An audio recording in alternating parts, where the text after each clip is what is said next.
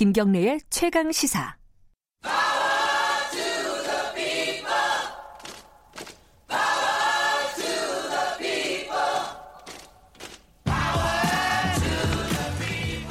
을의 입장에서 을의 목소리를 통해 함께 사는 세상을 생각하는 시간입니다. 지금은 을밀대 민생경제연구소 안진걸 소장님 어김없이 나와 계십니다. 안녕하세요. 네, 안녕하십니까.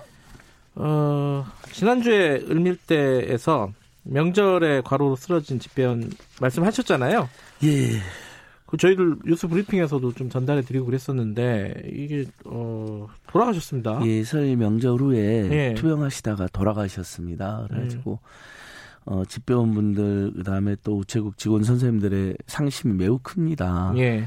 결국은 한 2천 명 정도의 인력이 증원되면 사실 경찰관, 소방관 선생님들 늘릴 때도 논의가 그 논란이 있지만 네. 결국 어, 국민들 일자리도 늘어나고 네. 치안 서비스, 소방 서비스도 늘어나는 이중 삼중의 어떤 어, 긍정적 효과가 생기잖아요. 네. 제일 우선적으로 늘어날 일자리가 바로 어, 집배원, 택배원 이런 분들의 일자리입니다. 네. 집집마다 더 빨리 올 수도 있을 거고 음. 또 우리 집에 이렇게 행복을 전달해 주는 분들이 건강하고 안전하게 일을 한다는 건 얼마나 좋은 일입니까? 네. 그러니까 다시 한번 이 우리 을밀대를 통해서 우리 을밀대는 을의 편에 확실히 서기 때문에 어떤 경우는 편파적으로 생각할 수 있지만 방송법 6조에 보면 바로 억울한 사람들 방송기가 적은 사람들의 이야기를 해야 된다고 되어 있습니다. 음. 그러니까 진짜 공정 방송이죠. 예. 어, 근데 요새는 을 말고 병도 있고 정도 있고 맞습니다. 이래가지고. 예. 네. 나중에 우리 병밀대, 정밀대로 이름 바꾸든지 하겠습니다. 어쨌든 이게 사람이 죽어야지 뭔가 해결이 되는 이 시스템은 정말 문제가 있습니다. 예. 예, 집배원분들 그 과로사로 한해 한해 굉장히 많은 분들이 돌아가시잖아요.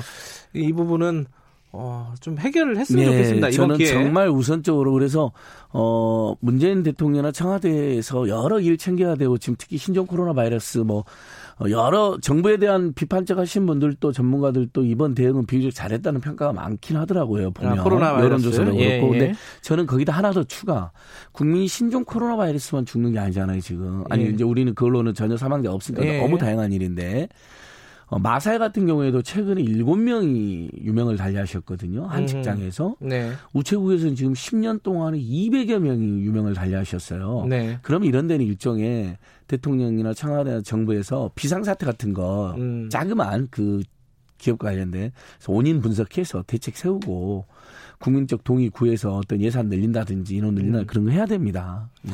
알겠습니다. 오늘은 사실 그 신종 코로나 바이러스 관련된 얘기를 좀 해보려고요. 왜냐면은 이게 어 지금 범정부적인 어떤 대응 체제가 마련돼 있긴 한데 예. 그런 대응 체제에서도 또 소외된 사람들이 있을 수밖에 없지 않겠습니까? 당연합니다. 그 얘기를 좀 해보죠. 제가 목소리를 높여보겠습니다. 자, 제가 마스크 가격, 손소정제 가격 이야기를 하려고 하는데요. 아 예. 자, 일단은 저렴한 마스크가 천 원이라고 해도 네. 4인 가구면 4천 원 하루에 아하. 30일이면 바로 12만 원 나와버립니다. 그러네요. 우리 12만 원 얼마나 큰 돈입니까? 네. 제가 지난주에 자동차세 어 1월 달에 한꺼번에 내 가지고 32,900원 할인 받았다고 우리 국민들한테 그거 빨리 하시라고. 네. 그렇게 힘들게 내, 그 머리 써 갖고 32,900원 할인된 게 4배가 더 나가 버린 건데 제가 지금 우리 앵커님 보시라고 지금 이제 청취자들도 안 들 텐데 이 어, KF94 마스크 예. KF는 이제 KF가 무슨 뜻이냐 코리아 필터라는 뜻입니다. 아, 아, 그래- 그랬나요? 방진 기능이 있다. 예, 예, 예. 필터. 보세요 여기 진짜 100개에 39만 8천 원으로 지금 폭등했습니다. 100개. 그럼 하나에 예. 한 4,000원 꼴이네요. 3,900원. 그러니까 여기 여기 나 어. 여기 보여 드릴게요 제가 어. 100개에 38만 9천 원이라고. 예. 그래서 이 글을 올리신 분도 아무리 자본주의지만 경건한 분노로 글을 올린다라고. 그러니까 하나에 4,000원. 재난을 악용해서 예. 폭리를 취하는 이런 세력들은 기업들은 말이 안 된다. 특히 생산 단계에서 뛴 게 아니라 유통 단계에서 뛰고 있다는 게 대부분의 분석이기 때문에요. 예. 이 부분에 대해서 정부가 강력한 대책을 해야 된다는데요. 자, 그래서 제가 지금 마스크도 많이 갖고 와서 우리 유튜브로 보니까 저 예. KF94 뭐세 개들이 어뭐 요것은 KF80 어 미세먼지를 이제 걸르는 정도에 예. 따라서 어 숫자가 높아가지고 94까지 안 써도 된대요. 예, 그 많은 전문가들이 요건 조금 저기 분석이 다르는데 네. 그래도 초미세먼지 예방하듯이 아주 촘촘한 걸 써야 된다는 분도 있는가 하면 음.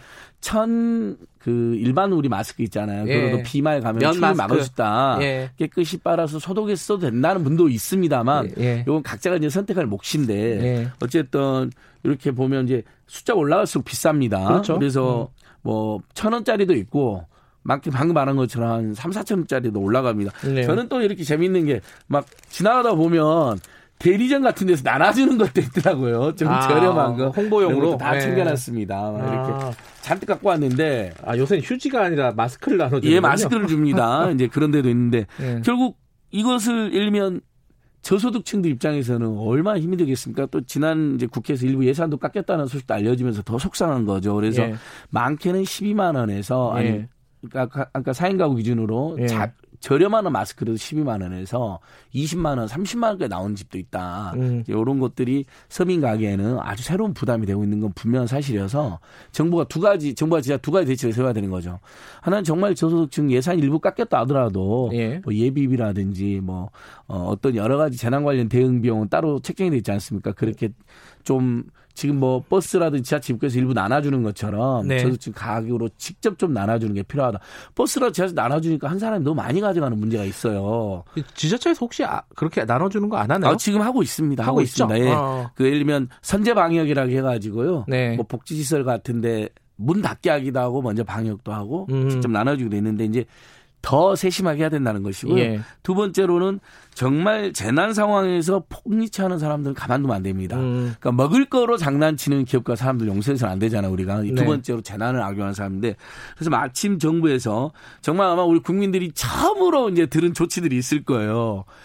5일날 네. 매점 매석에 관한 고시가 발표이 됐습니다. 그러니까요. 매점 매석 무슨 뜻일까요? 어, 한꺼번에 사가지고. 그러니까 우리가 대충은 알고 있죠. 네. 저도 아주 어렴풋하게 옛날 허생전이 생각나더라고요. 네. 두 배로 갖고 와 나중에 열거막 팔아버리잖아요. 막 배나 사과 같은 거 네. 싹 해가지고. 그래서 두 배로 팔았던 사람들이 처음에 좋았다가 나중에 울면서 열 배로 사갔다는 그 유명한 허생전 생각났는데 저는 그래서 어, 점포점, 네. 자리석, 점포나 자리를 모두 석권해버리는 거다. 그래가지고 음. 자기들한테 살 수밖에 없겠는데 재밌는 게요. 저, 어, 점포점이 아니고 점유할 점이에요. 그러니까 이제 점유를 대부분 할 수 산다는 음. 거고 그다음에 매 매석 매는 또 팔매예요. 네. 살매가 아니라 여기서는 뭐냐면 팔 때는 애석 석자가 애석할 석자입니다. 음. 아껴서 음. 아낀 석자. 그러니까 공급을 조정해가지고 폭등시킨다는 뜻인 거죠. 네. 이것이 지금 정말 최근 저는 수십 년간 본 적이 없거든요. 매점에서 고시. 네. 어, 딱 고시를 제가 찾아보니까 마스크하고 손서정이 딱 써져 있습니다. 음. 이걸 5일날 고시를 했습니다. 매점에서 금지 물품으로. 단속하겠다 이거 이거죠. 단속하고 네. 매점 매석하면 이제 벌금 2천, 어, 2년 이하 징역과 5천만 원 이하 벌금을 때릴 수 있게 되어 있고요. 그 다음에 어, 또 긴급 수급 안정 조치라는 예. 이것도 처음 처음 들어보셨죠? 예. 이거 어제 6일부터 발동이 됐는데요. 저 생산자뿐만 아니라 유통자가 모두 식약처에 어, 생산량, 유통량 이런 거 있잖아요. 출고량 싹 다 신고해야 돼 의무적으로. 음. 그러니까 지금 우리는 신종 코로나 바이러스라고 하는 현대에 정말 어떤 여러 가지 알 수 없는 질병하고도 싸우고 있지만 한편으로는 어 어쨌든 물가 안정법이라는 법이 있어가지고 이런 조치들이 가능하다는 것도 우리 국민들이 음. 알게 된 거죠. 근데 그럼 매점 매수의 기준이 뭐냐? 작년 올 평균 팔았던 거에 150%를 가지고 있는 거예요. 1.5배. 그러면서 네. 5일 동안 유지하고 있는 거예요. 음, 그게 매점 매석이다. 예, 그래서 음. 지금 뭐 아침 뉴스에도 보면 용인이 한 마스크 그 유통시설을 덮쳤더니 정부 단속원들이 뭐 4만 개가 있었다는 거예요. 이제 거기를 가, 아, 4만 개가 이제 숨겨놨다는 거예요. 4만 사정기에 개. 4만 예. 개를. 그랬더니 이분이 지금 아슬아슬 하더라고요. 어. 어, 작년보다 170% 정도 가지고 있는데, 근데 입고량을 봐야 돼요. 입고일을. 아. 왜냐하면 입고일이 6일이 지났다. 170, 176%로 그런 매점 매석이 딱 걸리고 처벌되는 거죠. 근데 그분은 어쨌든 가격이 오를 때까지 좀 기다리고 있는 거네요. 본인들은 음. 저기 그렇지가 않다. 네. 잠시 머물러 있을 뿐이다라고 하는데, 그러니까 입고일을 보면 알 수 있어요. 만약에 네. 5일, 6일, 5일 이상이면 매점 매세를 그랬잖아요. 그러니까 예. 시민 여러분 이렇게 하시잖아요. 지금 마스크 신고센터 신고들 많이 하시는데 갑자기 가격이 폭등한 경우나 아니면 지금 온라인에 시켰는데 안, 안 보내고 있다거나 너무 네. 그다음에 오프라인 매장에서도 이상하게 수급을 조절하는 듯한 느낌 안 팔고 음. 있다거나 뭐 품절이라고 하면서 지금 생산은 하루에 800만 개, 1000만 개를 지금 만들고 있다고 하거든요. 네. 그러니까 이게 물량이 딸리는 것 같지는 않습니다. 예. 근데 이제 공급이 수요가 확 늘어난 거 맞아요. 유통 과정에서 누군가 엄청나게 예. 많이 생산하고 있거든요. 그다음에 예. 이제 중국으로 이제 어제도 또 단속했잖아요. 너무 많이 가져가는 보따리 상도 네. 단속했단 말이죠, 정부에서. 근데 뭔가 누군가 유통 가능해서 장, 흔히 말하는 장난을 치고 있을 가능성이 있기 때문에 예. 그런 부분들은 우리가 동료도 이웃을 함부로 신고해서는 안 되지만 그 정도가 심하거나 너무나 고의적인 것 같을 때는 마스크 신고센터 지금 다 개설됐으니까 신고하시면 정부에서 지금 다 단속을 하고 있습니다. 사기도 예. 많대요, 사기.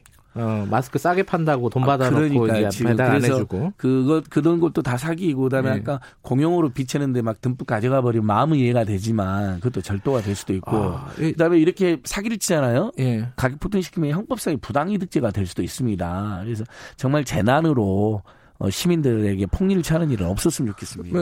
뭐, 하나만 짧게 다뤄보면은 그, 어, 이게 사람 많이 모이는 게 지금 안 되잖아요. 예. 그러다 보니까 예전에 하던 급식소 같은 거 있지 않습니까? 무료 급식소 특히 그, 뭐 노숙자라든가 저소득층을 위한 이런 것들은 어, 어떻게 되는 거예요? 다 중단하는 거 아니에요? 이것도 아주 큰 문제입니다. 그러니까 네. 그 지자체들이 이제 선제 방역 하는 건 좋긴 한데 이러면 네. 경기도만 해도 만 곳이 넘는 복지관들이 잠시 그러니까요. 휴관을 공고하고 있잖아요. 실제 문을 닫고 네. 모든 지자체에서. 그러다 보니까 지금 제가 조사를 하고 있습니다.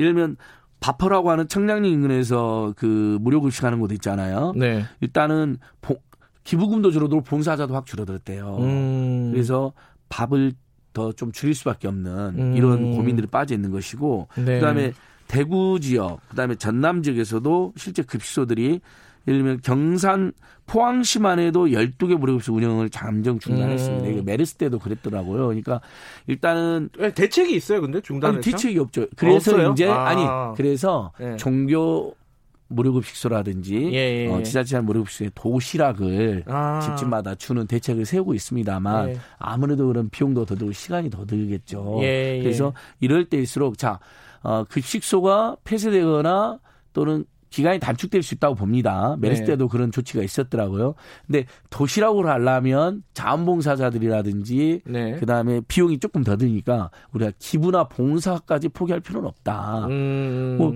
우리 이렇게 아주 가까이서 밀접하게 지금 최근에 전염되신 분도 보면 가깝게 식사하거나 네. 밀접한 사이들이 전염이 되신 거잖아요. 근데 우리 마스크 쓰고 손 잘 씻으면서 딱 전달해드리고만 오면 되는 거기 때문에 아무 문제가 안 되는 거니까 우리가 예. 자 급식소가 줄어드는 것까지는 감안한다더라도 이럴 때서 기부나 잠봉산 늘리자 음. 이런 시민식으로 호소드리고 싶습니다. 알겠습니다. 아, 자, 이 취약계층에 대한 대책들도 세심하게 정부가 살펴줬으면 좋겠습니다.